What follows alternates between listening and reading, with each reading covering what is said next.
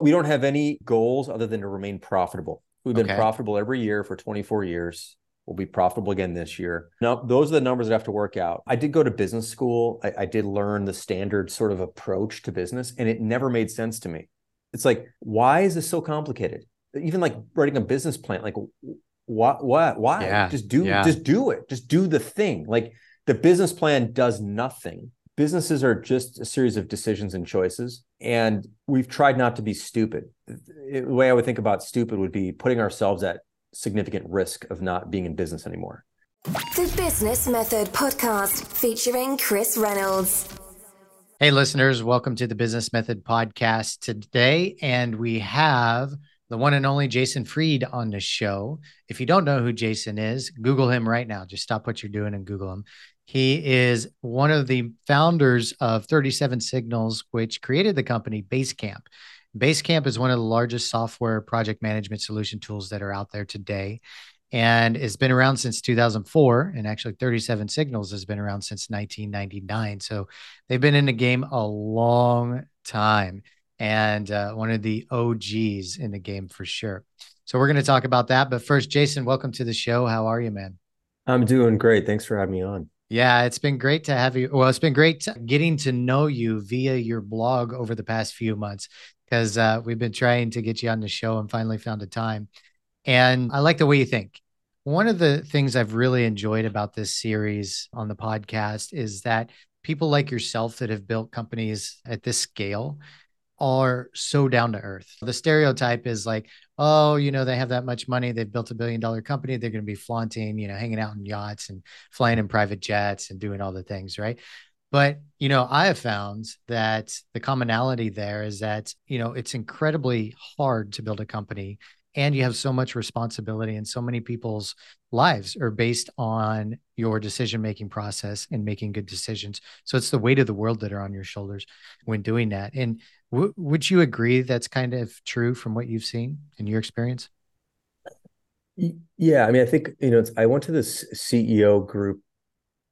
It was, it was like actually small agency owners a number of years ago, Mhm. and they were going around the room and, and talking about about things. And people are supposed to go around the room and say like how how many people their their how many employees they had at their company. And this one woman said, "I have 42 mortgages," and I loved that.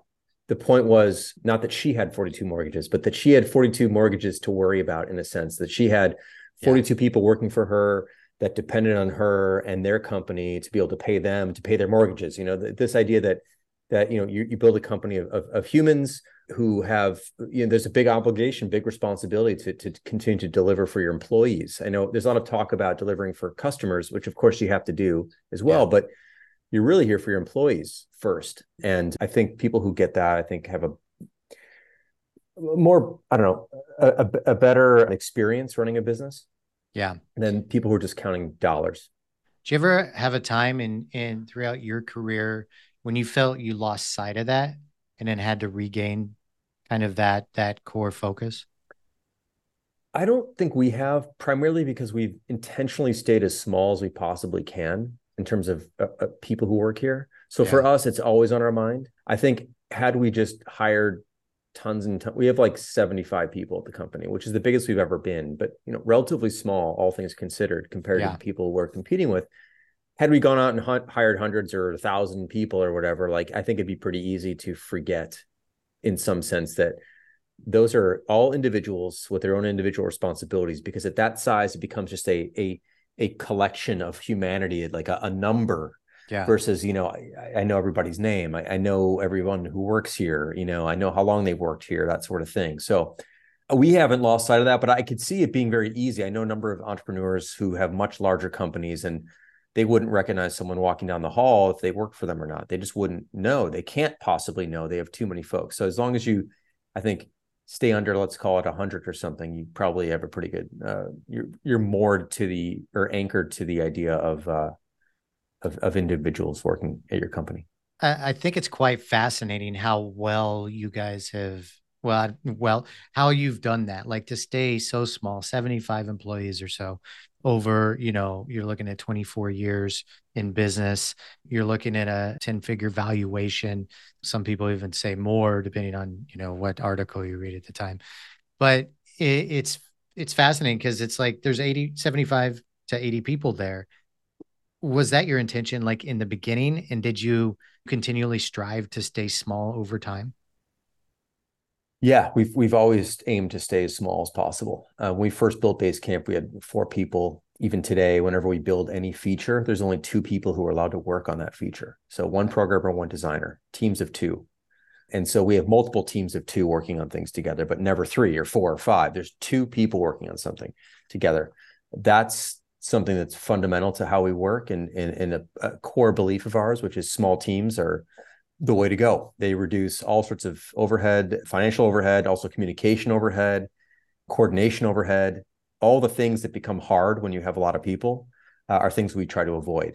So a big part of our business is actually avoidance. It's it's it's finding figuring out the things that are that make business hard and staying away from those things.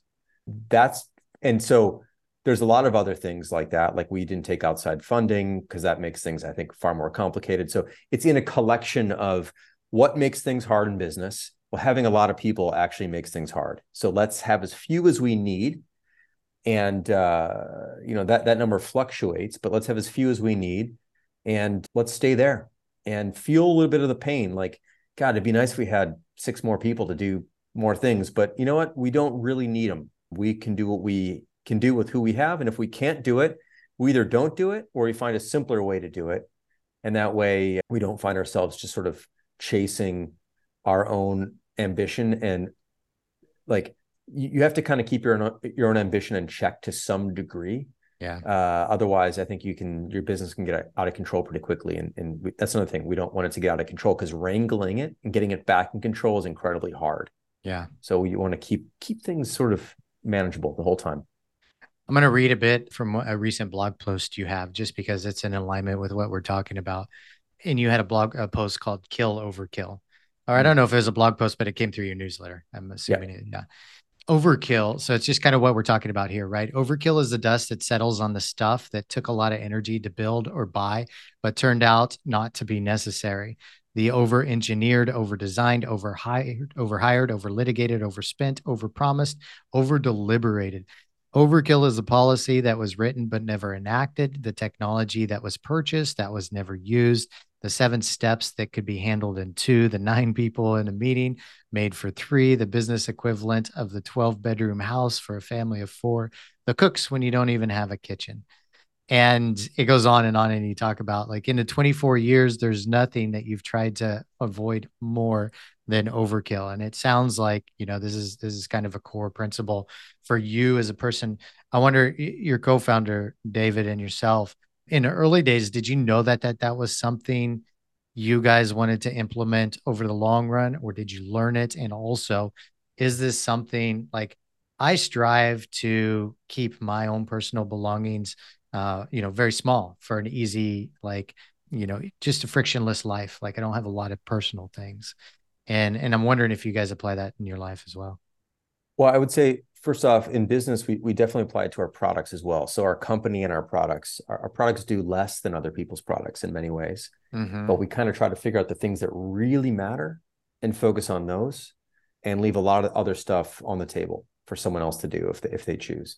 We i think that we've just always seen and known that you don't need a lot of people to do something. Uh, this is just you know early days again Basecamp building Basecamp with a few people. David in fact wasn't even an employee at the time. He was a contractor. He's still going to copenhagen business school. And he had like something like 10 hours a week to give us. Like i paid him like 25 bucks an hour or whatever it was way back in the day. So like we had like hardly any time. We were like we can make a lot of progress with very few people. And in fact the more people you add the slower it seems to go. And we kind of realized that pretty pretty early. And you just realize that if you can hire really clever, thoughtful people who understand what matters and what doesn't, and who are self-driven and autonomous in a lot of ways, so they don't need a lot of direction. They have a lot of agency over the work, and they're really thoughtful about what you know what to not do. Then you can just you can get a lot done with very few people, and you just see that in the early days. And then I think what happens with a lot of companies is they know this inherently, and then they forget it. Uh, yeah. And so we try never to forget it and just try to keep keep that in mind that these things you know as a small business in the early early days when people are able to do so many things either with one person or just a few uh, you can you can maintain that approach as you as you get bigger by not getting too much bigger uh, too quickly. And if you do get bigger, you want to spread out in a way where you have a bunch of small teams working on things rather than having more people available to do something together because that just slows you down really fast. So we have a lot of small teams, as I mentioned, teams of two who are doing a lot of different things. And making those teams of three would would would slow it down, would ruin it. It wouldn't make it done, get done faster or better. It would it would make it worse. And so we're just cognizant of that. And I think that came from the early days. As far as my personal life, I am not as I don't have that uh, as much. I tend to collect things that I like, and like I have a few too many watches. I have a few too many things sometimes. I I strive to not, but then I find myself having them, and so I also try not to fight my own true nature. Like in business, I do want to keep it really tight, but in life, I, I do like surrounding myself with with things that I find beautiful and interesting. And it turns out that sometimes having some more of those around brings me some pleasure. But it, but I I also think that uh, it, it definitely you know it, it locks you in place in a way that is a trade off. You know, yeah. I mean, I also have two kids, have a family, you know, wife, two kids, and it's like it's not like I can get up and go somewhere else tomorrow anyway. Yeah. So you kind of settle in and then you sort of accumulate. So it, it is something yeah. you got to keep an eye on, but I, I, I enjoy it. One of the one of the things that I hate is just like the uh, and I grew up like this a basement just full of junk that never gets used, you know, mm. and it's it's 100%. a clutter. Yeah, it's just a clutter of life. But we clutter we we accumulate that clutter in business. I like if I have clothes that I haven't worn in a year, given you know seasonal, it's not just seasonal clothes. But if there's like a shirt, I haven't worn that shirt in a year. I've I've like got to toss it out. I've got to, you know, to, but I, I understand the infatuation with, uh, or maybe it's like your hobby or your your your guilty pleasure with the watches, and you're like, yeah. oh, I can have an extra few of those watches, and it's it's fine. It's yeah. interesting because I, I'm with you on that. Like I I don't like clutter either. The nice thing about watches is you can put them in a drawer and you don't even see them. so you, you can pull them out when you want to like look at them and enjoy them and you can put them away. And so it's not, it's like, I don't collect a bunch of art or something that like I don't have room for and just sort of piles up, you know? Yeah. So I, I'm careful about that to some degree. But yeah, I don't know. I I wish that I had some fewer fewer things in some ways, but it, it's it's become it becomes hard to part with that. And this is it's interesting because in business I do not have this problem. Mm-hmm. By the way, problem's the wrong word. I don't have this condition in business. Like I, I don't want to accumulate in business. We want to be extremely efficient in business. Perhaps that's my that's my way of sort of taking it out in a sense. Like on my on the personal side, maybe not quite as much. So I can actually really exercise this on the on the business side. That makes sense. Just yeah. curious, what's your what's your favorite brand of watches?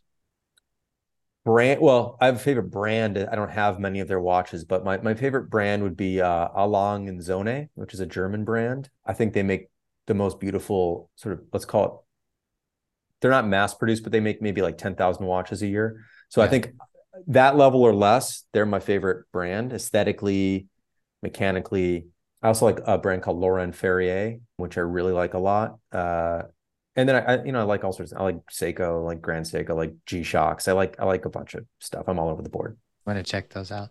Yeah. So going back to business and employees, like when it comes to keeping it simple, do you guys have maybe like a uh, an SOP or or something uh, in your business? I don't business? know what that means. What does SOP mean? Maybe standard standard operation and procedure, or something Got that, that says, "Hey, you know, for this type of project, we only need two and we'll never go to three people. Three is always too much. Or is there is there a trigger or something that tells you guys, oh, we need to we need to just stay small with this, and three is too many, or five is too many, or twenty is too many, sort of thing. Yeah, we don't have a lot of written rules. It's it's more like what we do is what defines what we do next. Like what we're doing now is what we define what what we do next in a sense. So Okay. If we're able to work efficiently with two people and get a lot of work done in a short period of time, like why would we even consider adding more? We've had more in the past and we've seen it hasn't worked well. Mm-hmm. So our, our thing is like context is really what we look at. It's not about consistency in a sense. It's not about like we only do this because we said so. We do it because this is actually what works really well for us. And we have had larger teams in the past and they have not worked as well. So we've sort of settled into this place where two is right a few years ago, it was actually it was three. It was two programmers and one designer. We kind of realized like we don't need that. one on one would be fine too. The other thing it does is it keeps you honest in terms of not making things too complicated. Uh, and uh, that's a huge advantage because humans are quite good at making things complicated. And so by just limiting the ability to do that in a sense, uh, we end up with with these sort of free gains uh, by just having small teams. So you know but but there's also there's not a bible for us in a sense like we, we might decide five years from now that we're going to change the way we do something you know I, we're, we're open to those changes but we also look at like what actually works well for us and we kind of make sure that we're doing that. And so we like we wouldn't push a conceptual change that just wasn't working because someone else was doing it. You know we're going to do what what actually ultimately works for us. And, and this uh, is also i should say like this is the this is has this is it's unfolded over the years. Like we didn't go into this early on deciding anything about the future. Yeah. I still don't think about the future. I think about like now and a few weeks out. We, we don't have a plan for a year or two years or five years never have never will. We look at it basically the next six weeks at a time yeah. and make it up as we go. Yeah. So you know this is what works for us. This is what we're doing now and seem to have been working for us for a while so we're going to continue to do it. We do explore here and there but only when things something doesn't work do we start to think about doing it a different way versus like trying a bunch of things unnecessarily i think is also sort of a very inefficient approach. If you yeah. find something that works for you i would say keep going and keep doing it and don't think too much about well what's going to happen like people often say like well will this scale? Like what if you had 500 people? Like i don't know. We wouldn't go from 70 to 500 we go from 70 to 73 to 78 to 81 to 85 and then at some point we might see that this doesn't work anymore we have to make a change. But the the idea of, of thinking too much about what might be later on I, I think is is kind of a waste of energy in my opinion. I think worry about now get now right so you can have a chance at later. There's a lot of people thinking about later but they don't have now right. So they're not going to even get to later. Why put the energy into that? So that nice. that's sort of stays as, as close to now as possible. So business wise, like you're, are you not setting year goals? Are you setting like quarterly goals every quarter no. or monthly goals or no, none? We're very unusual. Yes, you are. Um, so we don't we don't have any any goals other than to remain profitable. We've been okay. profitable every year for 24 years. We'll be profitable again this year. We want that's the num those are the numbers that have to work out in the end. We have to make more money than we spend. In terms of quarterly, no. In terms of uh, user growth per week, per day, per month, no. Uh, we don't have any OKRs or KPIs or, or, or big picture goals. As long as we're, I mean, other than like we have to operate this company profitably. Yeah. Because if we don't, then we don't get to stick around. Like we want to keep doing what we're doing. No one else is giving us money. No one else is feeding us fuel. Uh, we have to make our own. So that means we have to be profitable. And so it's a, it's a it's an unusual approach in a sense, but also it's it's a very honest approach. But it's not like if we make these twelve things work, the thirteenth thing will work, which is the company. It's like one way or another, it all has to work, and it's a very amorphous thing. We don't assign budgets to individual projects or products. We just we just don't do any of that. We just have to kind of make sure that we make a good product that over time generates a good amount of revenue that covers our costs. So it's it's that simple. Wow. Even though it seems like, well, how do you do that without planning week to week, you, or month to month, or year to year? You just do it by doing a good job, as doing the best work you can, and letting the chips fall where they may. Truly, is is how we how we approach it, and by keeping our costs low, which is why we only have seventy five or so people versus, you know, we could afford to have hundreds. But then you put yourself in a position where if you have hundreds, got a huge massive payroll, and you have less margin for error uh, there. I, I like I like a big cushion, a big margin for error, so we can explore things and not like have to pinch pennies. Yeah, you know, we can play. There's more room to play, and know that we have enough room that if this doesn't work, it's okay. Yeah, uh, I don't, I don't, I don't like thin margins. I like thick margins. So that's yeah. kind of how we've set up the business. Thick margins are nice. Hey, listeners, real quick for those established entrepreneurs out there that want to be involved in a community that is curated specifically for seasoned business minds, then we have a group for you. Inside this group, we have private live events in different locations around the world specifically for our members. We get those members in a place where they can connect, collaborate, and grow their companies faster just by being around one another. We also organize private podcast viewings and Q&A sessions with some of the world's top entrepreneurs, like Jim Rogers, Alex Hormozi, the CEO of Chipotle, the marketing mind behind GoPro. And as a member of our group, you'll get to hop on calls with our podcast guests regularly to ask them any questions you want. And the last benefit is access to private world-class masterminds that are specifically curated for whatever challenges you're going through at the time. Our purpose with this private community is to help you expand your network, connect with some of the brightest minds in business today, and help one another overcome business challenges faster. You can learn more about our community at thebusinessmethod.com. Remember, subscribe to stay updated. And now, back into the interview. Okay, so this is almost like against the grain of typical business strategy, other than the remain profitable part, right? And yep. sometimes that's not even that's normal. unfortunately. That's not normal. right. Right. But i'm certain like i know you guys haven't uh, you've taken only a small amount of investments over the years but or outside capital. I'm certain you've had people or you know even in your early days you know people that were your mentors or people you looked up to or other successful business people say hey you guys you guys need a structure. You need yearly goals. What's your five year plan you know all this traditional basic business advice that that we hear all the time. What made you guys if you did hear that uh, or do you have an example of hearing you know that type of advice and what made you kind of not listen to it? Yeah so just first to be clear no outside investment has ever gone into our business. We've been 100% funded by customer revenues the whole time. So we did in in 2006 sell david and i sold some of our own personal shares to to jeff bezos yeah. That money went in our pockets to take some risk off the table, but never in, into the business. So we don't have any investors in a sense, just to sort of clear that out. Got it. I don't really, I don't know, like, I don't really care so much about what people tell you to do. I don't know. Like, for me, it's like what what works for us is is is it in, in some ways I know I give a lot of advice and I actually it kind of makes me ill sometimes, frankly, to give advice to other people, even though I, I do it because it's all contextual and it's it's really like what whatever works for you. Like you know, you could you could you could take the same advice in a million different directions and have a million different outcomes and it's it's, it's there's a there's so many different variables you don't control to begin with. So I think everyone's just got to settle in to figure out what works for them.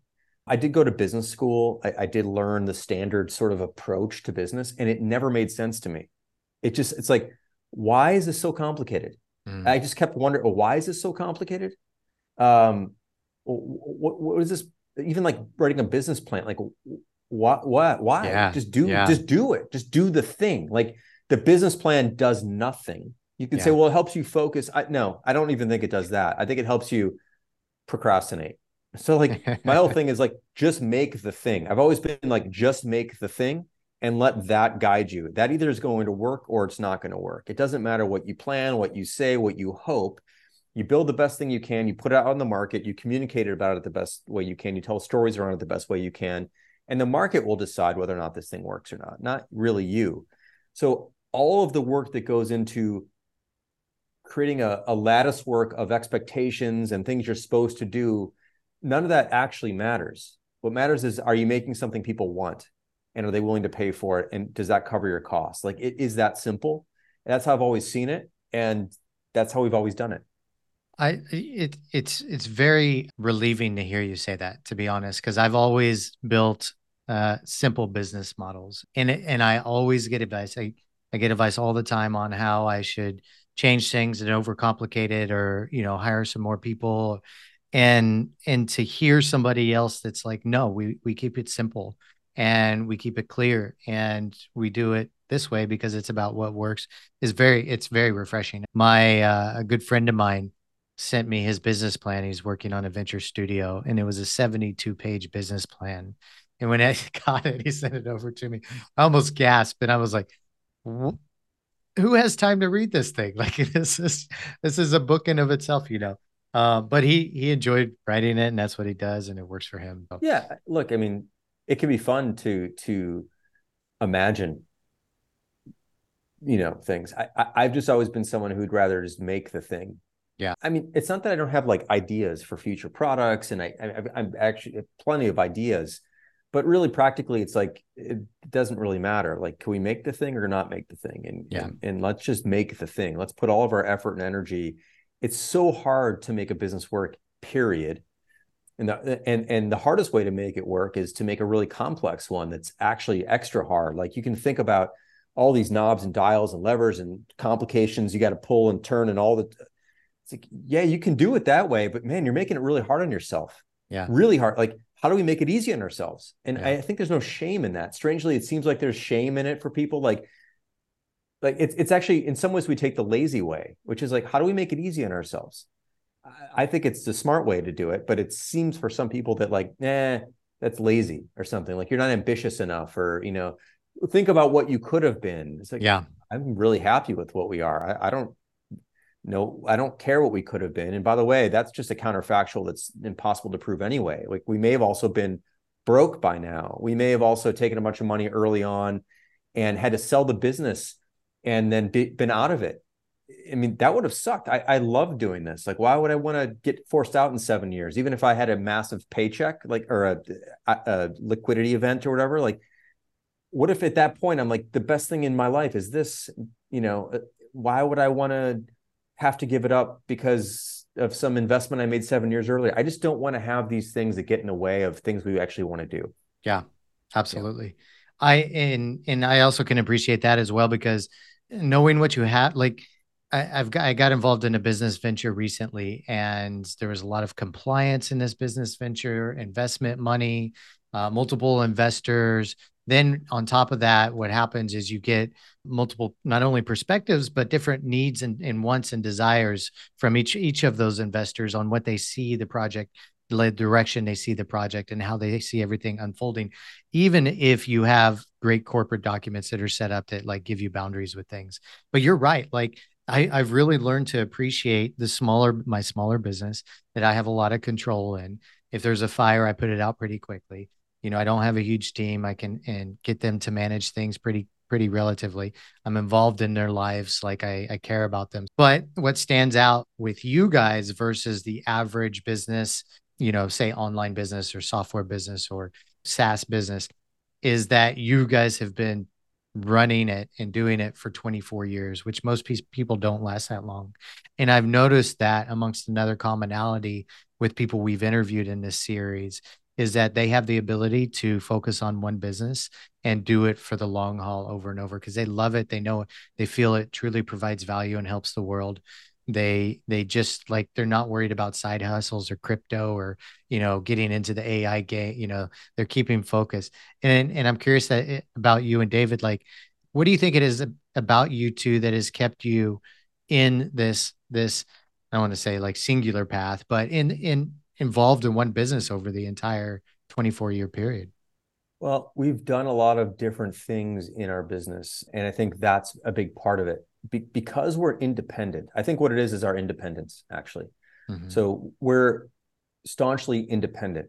We don't have a board of directors. We don't have any investors that can tell us what to do. We don't have to act, have to ask anyone for permission. We can do a whole bunch of things. We've built, I don't know, depending on how you count, 10 different products. We've written a bunch of books. We've done a bunch of things.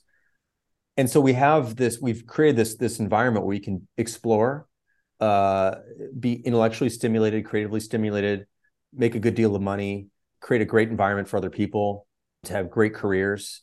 Uh, this is this is like a vehicle actually for exploring a lot of things and doing a lot of things and working with incredibly talented people that are just inspiring and, and I admire them and, and and I look up to them and I'm in awe of what they're able to do and it, it's just it's it's it's more of like a, we sort of create this bubble that's a pretty comfortable place to be.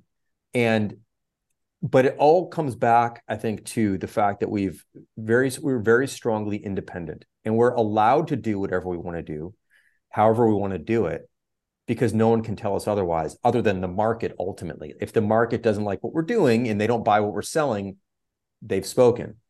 But no one else can speak in a sense you know in a way where like I, i've been on boards of directors and and and and you know i've seen ceos want to do things and want to take their business in certain directions. And i know plenty of entrepreneurs who also do but their vc wouldn't let them or they say that's too risky and they they just can't. They can't actually do what they want. They went into business to work for themselves but they don't work for themselves. Mhm. they work for someone with more money than they have and who's going to tell them what to do because they're in a fund that has to you know pay off in five years or seven whatever it might be they have a lot less flexibility and freedom than they thought.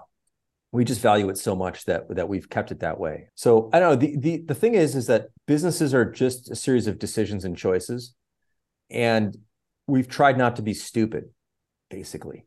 The way i would think about stupid would be putting ourselves at significant risk of not being in business anymore. Yeah. so having a company that's too big that we can't afford making products that no one wants to buy you know uh, taking investment from the outside world that would make us unhappy and if we're unhappy we're not going to do the best work we can Yeah. you know we're, we're fully remote always have been basically so hiring great people wherever they are if we'd only hired people within a 20 mile radius of where we were based i think we wouldn't have been as good Yeah. so all, all these decisions allow us to to do this I love that, man. Talking about being remote, you know, I've I've ran a remote business for 13 years now or so, multiple ones. And you, I watched your TED talk or your, your TEDx talk. oh yeah Yeah. And in, in 2010, you're talking about why work doesn't happen at work and uh, where people can get work done. And you're talking about this in 2010. I actually, I became a, we were talking before the show, I, I live in Barcelona, but I, I became a digital nomad in 2011, not too long after reading the four hour work week. And it's interesting. I interviewed a guy named Drayton McLane and Drayton built a $19 billion wholesale grocery distribution business. And he came on the podcast and, and talking with him afterwards, he was talking about how he thinks remote work doesn't work, how he thinks it's a disaster to business and corporations. And it's just not a smart idea in general. Now, given this, Drayton's 88 years old you know so he comes from a, a, he didn't grow up in this technological era that that we did right? So do you mind like delving down into more about your talk and why work doesn't happen at work and and why you guys decided to to kind of stay remote all over these years even when you know it would have been really cool to have a corporate headquarters and and a central point where everybody could come in and do all the things they do at google and facebook and but you decided not to Yeah, I mean, we, we did have an office. We've had a few different offices over the years, but the majority of people who work for us have always been outside of Chicago, which is where we were based at the time. okay So we kind of had uh, we had a space, and if you lived in Chicago, you could come to sh- to the office if you wanted to. But the majority has always been all over the world. Even like David, when I first met David, David lived in Denmark. I lived in Chicago. You know, we built Basecamp remotely.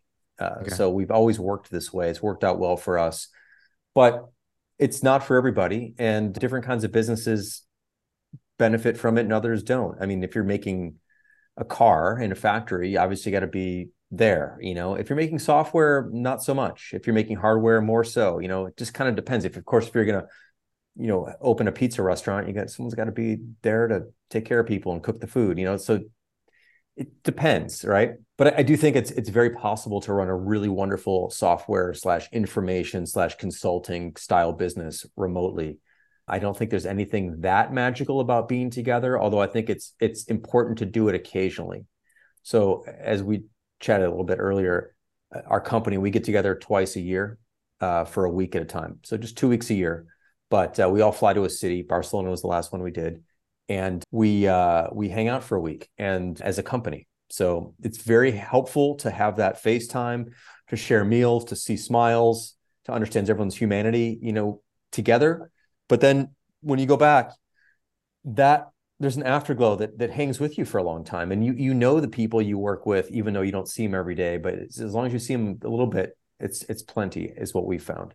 yeah Um, so, but but the talk, the the TED talk that I gave that long ago, which is wild now, uh, was about uh, the the office tends to be a, a very big distraction for a lot of people. People would go into the office and find that they're not actually getting work done. They're they're going there and they're they're doing busy work, but most of the time they're pulled into this meeting or that meeting, or there's this distraction or that distraction. So you show up at eight, you leave at five. You're like, man, I was busy today, but I got nothing done. Yeah And so you end up working late at night or early in the mornings or on the weekends or on the plane or whatever it is, because those are the times when you actually have or you're able to focus. So that was the the fundamental premise of the talk. And I think it identify a lot of people identified with it. They go, Yeah, I go to work and I don't get anything done. That's why I'm working on Sundays. I'm working on Sunday afternoon before Monday because all the stuff I was supposed to get done during the week I couldn't do, and now I got to take time out of my life, in my family life or my friendly friends life or whatever life or my personal life, and I've got to do this work at nights and I got to do it on the weekends, and that's a shame. And so I think that's still a problem. And actually, frankly, remote work hasn't solved that because it's very easy to distract people remotely as well. Uh, there's a lot of technology these days where people are being pulled into meetings and having chats and chatting in real time constantly all day long and the whole thing. Not that these things are bad inherently. Real time chat is helpful sometimes. Uh, Zoom is helpful sometimes, but to be on those things all day is a problem. Yeah. And uh, so those those problems are inherent in remote work as well. So it's more of a of a mindset of uh, trying to eliminate distractions and recognize that people have should have long stretches of uninterrupted time to themselves in a given day if you really want people to do a lot of work and do, do it well. Wherever that is locally or remotely, you've got to give people long stretches of uninterrupted time. Otherwise, it's just going to be chaos. And so, uh, if I gave that talk again today, I would basically give roughly the same talk, but I would include things like Slack and things like Zoom in the conversation and say like these things are just as bad as the the constant being pulled into a meeting or the constant chatter in the office where you just can't focus. Well, and this is what exactly what all the top neuroscientists are talking about today. You know, getting into flow states, you know, the brain chemicals and and what works and when you get into alpha and theta state and how much productive you are and when you're distracted how long it takes your brain actually to get back into that zone so yeah, I compared it to sleep. Yeah, that's right. Of, yeah, yeah, like you know, REM sleep or deep sleep. Uh, these are different states, but you don't just get into them. And if you get out of them, you don't just get right back into them. You, yeah. you have to get into them eventually, and then you stay in them. And then when you leave them, you have to get back into them again. And so, if your day is chunked up, if you're the way I, I, I put it was like no one would think you'd have a good night's sleep if you were interrupted every 15 20 minutes. Like yeah. everyone go yeah that'd be a terrible night's sleep. Like everyone knows that. Yet that's what it's like at work for people. Yeah. And yet we think that that's a good day's work. It's yeah. not. It's as bad as a bad night's sleep. You know?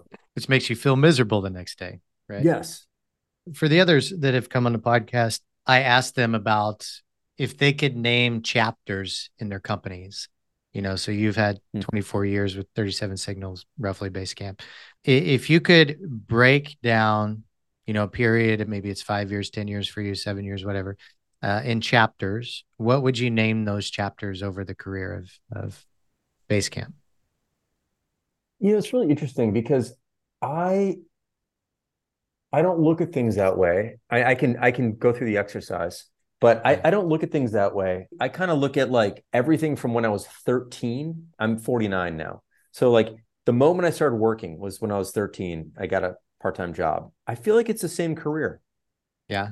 I feel like everything's the same. I mean, I was doing, I was selling, I was at the grocery, you know, grocery store, stocking shelves and stuff. Obviously, it's not what I'm doing today, but I, I still kind of feel like it's all just one continuous career, which is like doing the best job you can with whatever it is that you're doing.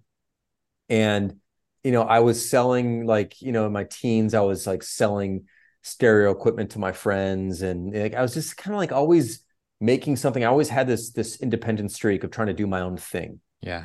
So i just think it's one long thing. That said there was a point in our business so we we at one point early on we we, we basically we made four products at the uh, not the same time but we had four products running we had Basecamp campfire Highrise and backpack.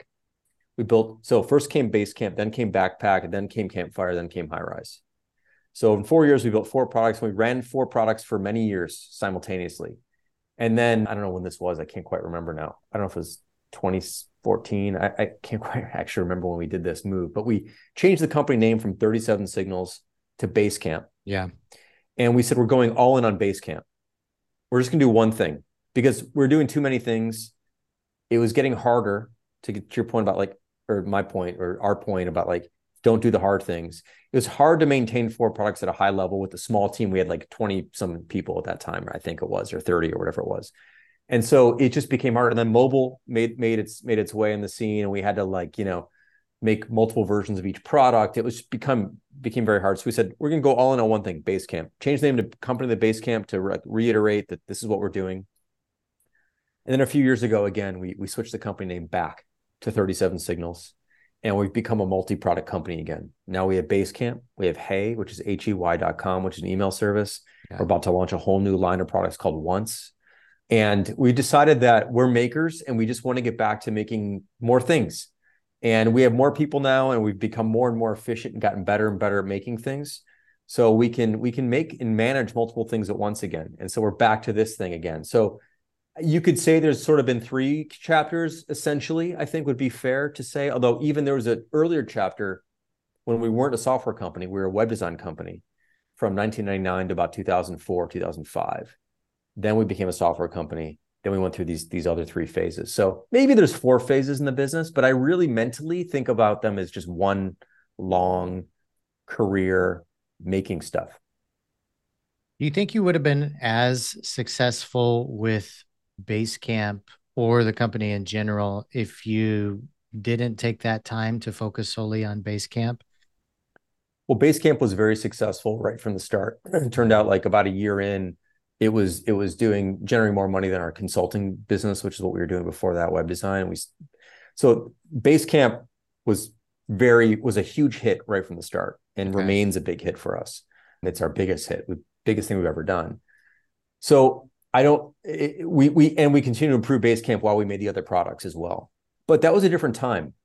Uh, there was like very little competition. We were one of the first, brand new first SaaS companies. I mean, SaaS wasn't even a term, but like this idea of software as a service, as selling subscription to software, that was like radical and strange. A lot of yeah. people didn't get it in the early days.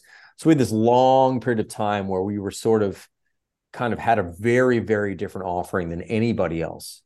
Um, could we launch Basecamp as is today and have a big impact? I don't know. I have no idea. I think everything's a product of its time. Uh, there's a ton of luck involved, ton of timing, a ton of other market conditions which you don't control. It's not even clear why things were successful. I think it's very easy for people to take credit for things, but you don't really know if that was why. It's like a convenient story. I mean, I, I don't I feel like we're in the right place at the right time. We said things the right way. We had a really good product that did a few things and we understood it because we built it for ourselves. Could have been some other reason too that, that we're unaware of, you know? So I don't want to give us credit in fact that we could do it all again. I think it, it's worked out really well for us. We, we were in the right place at the right time, did things what I think is the right way and made, didn't make a lot of stupid decisions that could have put us out of business. And therefore you know we've been able to maintain this thing and, and, and grow this thing over the years. But also growth is not our goal. So this is not about like taking market share from anybody or eh, I, I don't care what other competitors are doing. Like let them do their own thing their own way yeah all we need to do is find enough business to support our business and our cost structure like they can find figure out how to support their business and their cost structure and we can all be successful or not all be successful. Some of them are going to work and some of them aren't. But I can't concern myself with how other people are doing things. It really doesn't affect us that much. Uh, we have to make sure we have our business under control and in control and can make more money than we spend. For example, uh, Hey, which is our email service, we have tens of thousands of paying customers, which for us is wonderful. If Google had tens of thousands of paying customers for an email service, they would shut it down in five seconds, say it was a huge flop because their their cost structure is just different. They right. They, they need millions of people to make anything that they do work. We we don't. We need tens of thousands. Yeah. You know, so does it matter that there's other email services out there? It doesn't really matter. As long as we have enough to do what we want to do, that's what matters to us. So that's what we're focused on. You know, it goes back to earlier in the podcast, which you were mentioning is is just like, are we profitable? Are we on the right path for the next few months? Does everything look good? you you reiterated yeah, kind of this you you know earlier in our email exchange. I think the first time I I sent you an email uh, telling you we were you know doing this billion dollar series, you replied, "I don't have any idea what we're worth, and I don't care. Happy to talk yeah. about it." which is great. I was like, I want to learn more about that mindset. Which you know, yeah, valuation is just never something I've ever thought about. Don't care about. I don't think it matters at all, unless yeah. you're selling. Like you know, it matters when it matters but guess what? It doesn't matter today for me. I have no, I don't care what we're worth. It does has no effect on what we do. Yeah. If we were going to sell the business, then you figure out what your valuation is. Yeah. Until then, it means nothing to me, means nothing to our customers. So I just don't, I don't concern myself with things that don't matter in that way. Yeah. I know there's like, there's some ego puffery. People like I'm got a running a billion dollar bit, whatever. Fine, that's all. If that's what you need, fine, totally cool. Uh, I, I, that doesn't do it for me. Uh, so we just don't care about the things that don't matter to us right now. And when they matter, then you deal with them. Like yeah. when we did the Bezos thing back in 2006, we had to come up with a valuation because he's putting some money, you know, buying some shares, and we had to like value the shares.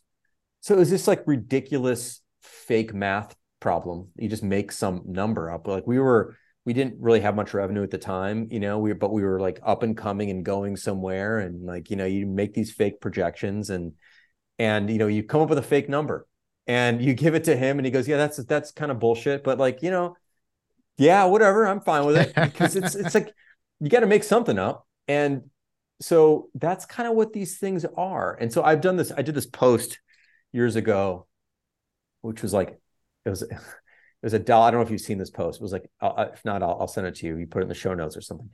It was like someone paid us a dollar for point zero zero zero zero zero zero zero zero zero one percent of our business. Yeah, which makes us worth you know a hundred billion dollars or whatever the ridiculous thing was. It was just like that's what evaluate like that's how valuations are typically determined. Someone puts in money, they buy shares, at what percentage do they get? That's how it. I just it's just a kind of a big game, and I, I'm I'm not going to play it again if one, at one point we decide we want to sell the business or or whatever, we'll have to do that. Yeah. Until then, it means nothing. So I just stay away from it. Yeah, I did see that post, and and yeah. it was it was a good one for sure. It was a fun one. Another thing that I, I wanted to chat about is a, another recent email newsletter you sent out talking about looking back less. And it kind of coincides mm. with not looking too far forward as well. And maybe that's the the ideal mindset or premise that, uh, or lesson that we're getting here and you talked about you know not looking back too much but also not being held back by your recent past or even a long-term past right? So you can continue to move forward. And i've experienced this recently. You know i've got uh, a business i've been running for pretty much three years. And within you know the past six months we kind of like completely overhauled it and rebranded a bit and brought on two two other co-founders. And it was like it's got this fresh new baby start like it did 3 years ago all because we just changed it mixed it up a bit and i'm i'm curious to uh, uh, chat more about that mindset of not looking back all too often and not looking and letting that and, and letting that limit you and the things you're doing moving forward yeah, so that post came about because I was talking to some other business owners about retrospectives and postmortems and stuff, which people do after a project it does goes well or does goes poorly or whatever. And we used to do some of these where you kind of like you have this big meeting afterwards, like that didn't go as well as planned. Let's like see what we can learn from it, which is a, a good in it, it, you know, in theory, it's a yeah, let's see what we can learn from it. Mm-hmm. My sense is not that much actually. Uh, I, I think you learn more from doing something again. You just like you you you absorb the the lessons because you you experience the lessons in real time essentially and then you just you kind of should know. And next time you try something different or you do it the same way and you kind of figure things out as you go. And i just don't think a lot of things apply again in the sense that that hey if we break this down and look at this again and try to hone in on the things that didn't work if we avoid those same things again we're going to be okay. I, I just don't i don't think that that's first of all you don't really know what just like i said earlier you don't really know necessarily why you were successful yeah. i don't think you know why something didn't work you can i mean there can be some things like if you are uh, on a factory floor and a piece of metal is being stamped and the stamping is wrong like you can isolate that to the machine yeah. that presses the steel and go okay but but that's not how most like that's certainly not how software products are or human products in a sense like human involved consulting and like it's like if we wouldn't have said this to the client we would have like it would have been fine like i don't maybe you would have said something else too later that wouldn't have been fine like I, who really knows so my sense is like just get back in there and like you can peek back a little bit, but don't stare. Don't sit there and think you're going to find the thing if you just keep looking at it and go, oh, if we just don't do that again, everything would have been fine. Mm-hmm. You just don't really know. So my sense is like, just keep moving forward and keep trying more things and and just keep improving inherently by doing more. You're going to get better. Yeah. Play the guitar more. You're going to get better. Yeah, you can figure out like why you weren't good and what you did wrong, but like you just got to keep playing to get better. You can't Yeah. just study the mistakes and think you're going to get better. You've got to keep doing the thing. And there's so limited time to do anything. I don't want to spend it looking back. I want to spend it pointed forward and just making something again Yeah. you know so i i also think i know i'm, I'm kind of being abstract here but really it is that i I- just think in in general also most mistake like the the the, the ideal place to be is to find it's to put yourself in a position where most mistakes don't matter anyway like if if the decisions are relatively small and the cycles are relatively tight if you just blew four weeks because you just made something that didn't work it's not that big of a deal Yeah. what sucks is if you spent four years on something that didn't work Yeah. That's a problem. So like we don't. That's why we only spend a maximum of six weeks on any feature that we build, and most are, are shorter than that. Because if we just if we blow it, because we just blow it, and we don't even know why, like you just move on, and you just you put that time, and it's in the past. Just move on, do something else, and try and do a better job next time. I don't know. That I think that's how most most things are. I mean, I I, I attribute this in some ways to this experience I had many years ago.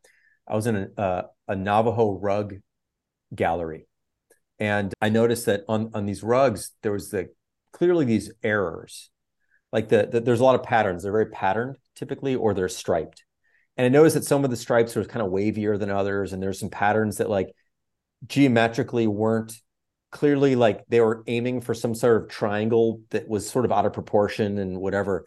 And I, I asked the, the gallery owner, I'm like, why, why, like, why are these full of errors? Is what I said. And he, he goes like the Navajo, and this is his interpretation. I, I've heard other people talk about this too because I looked it up a little bit, but who knows really? But like they don't see these as mistakes; they're just moments in time.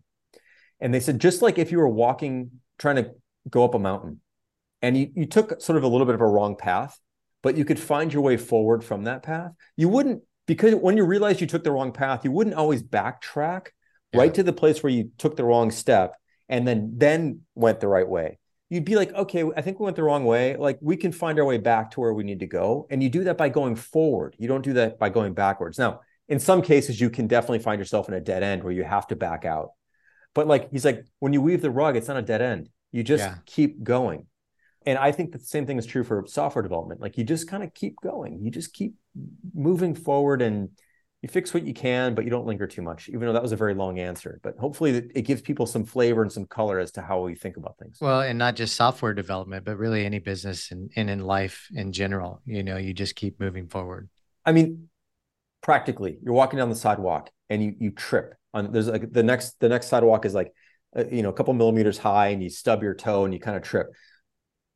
You might like feel foolish and you might look back and go, "What what the hell was that?" But what you don't do is walk backwards and Yeah. re-walk. You just go, "Oh, that was stupid." Maybe I'll pay more attention next time and look down more. I don't know, whatever, right? Uh, there's an uneven thing coming up. Maybe I'll just notice. You just go. You just keep going. And I think that that it doesn't need to be more complicated than that. yeah. You know?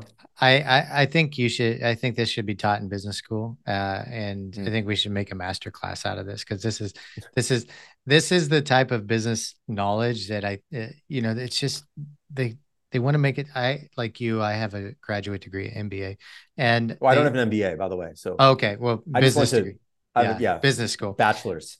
But they, you know, they made it so complicated, and in going into the corporate world, and and and everything is just so overly complicated, where it doesn't have to be. You've got a product and a service. You make it simple and clean.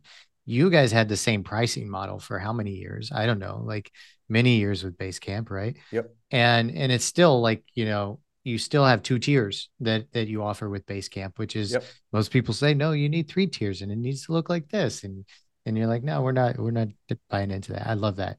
This Thanks. man, I, I, I, I'm gonna end it here. There's more I can talk about, but I'm gonna end it here. We'll do a part two at some point if you want. Yeah, because this is Yeah. just such great information, and and I know you want to. Uh, do you want to share real quick? You guys have a new uh, business product Mm-hmm. that you're releasing once, uh, which goes in alignment with keeping business simple. Yeah, So- I mean, you can just go to once.com, O-N-C-E.com and and and check it out. Um, basically, it's a new, it's going to be a new collection of products for us. So it's like a new a new brand, a new line of products that are going to be non-SaaS, so meaning not subscription based. uh, you, and you just pay for them once, and you download them and install them on your own server, or you can do a shared server like DigitalOcean or one of those any any cloud thing. It can be hosted anywhere basically, but it's yours. You download it. You even get the code, uh, and you pay for it once. And uh, we have some basic updates that you can grab if if new versions come out. But uh, it's a very different approach to to you know compared to the past 15 years, which has been basically SaaS and SaaS only. That everyone basically has to rent software. Yeah. And you're not even running software, you're running software that's a service. What we want to make again are software products that you buy and that you essentially own. And so the first one's going to be out in a few weeks. Once.com is the brand, but the first product will be called something else. And we're hopefully going to do a few of those over the next few years and see how it shakes out. I don't know if the market's going to be ready for it. I don't know if people are going to like it. I have no idea, but uh, it's going to be a really fun experiment. And if it doesn't work, to get back to an earlier point, we're not putting ourselves at risk. We have enough margin here to play, and uh, and we'll see what happens. And we really don't know, but we're very excited about it. It's beautiful. I love it. Keep it simple. Keep it simple. Yep. Jason, thank you so much for coming on the show. Listeners, thank you for tuning in. I've I'm thoroughly refreshed by your mindset around business. It makes me feel Thanks, so Chris. good. So thank you. Let's so do it much. again. Appreciate it. All right. Listeners, thank you guys for tuning in once again. And we'll see you on the next episode. Goodbye, everybody. Hey, listeners, thanks for joining us. And once again, we wanted to remind you about our adventures and trips for entrepreneurs in our private community. If you enjoy luxury trips to the Caribbean, going on bucket list adventures around the world, or just traveling to connect with other established entrepreneurs, then be sure to subscribe to our newsletter to stay connected at thebusinessmethod.com. That's thebusinessmethod.com. Thanks for joining the show today, and we'll see you on the next episode.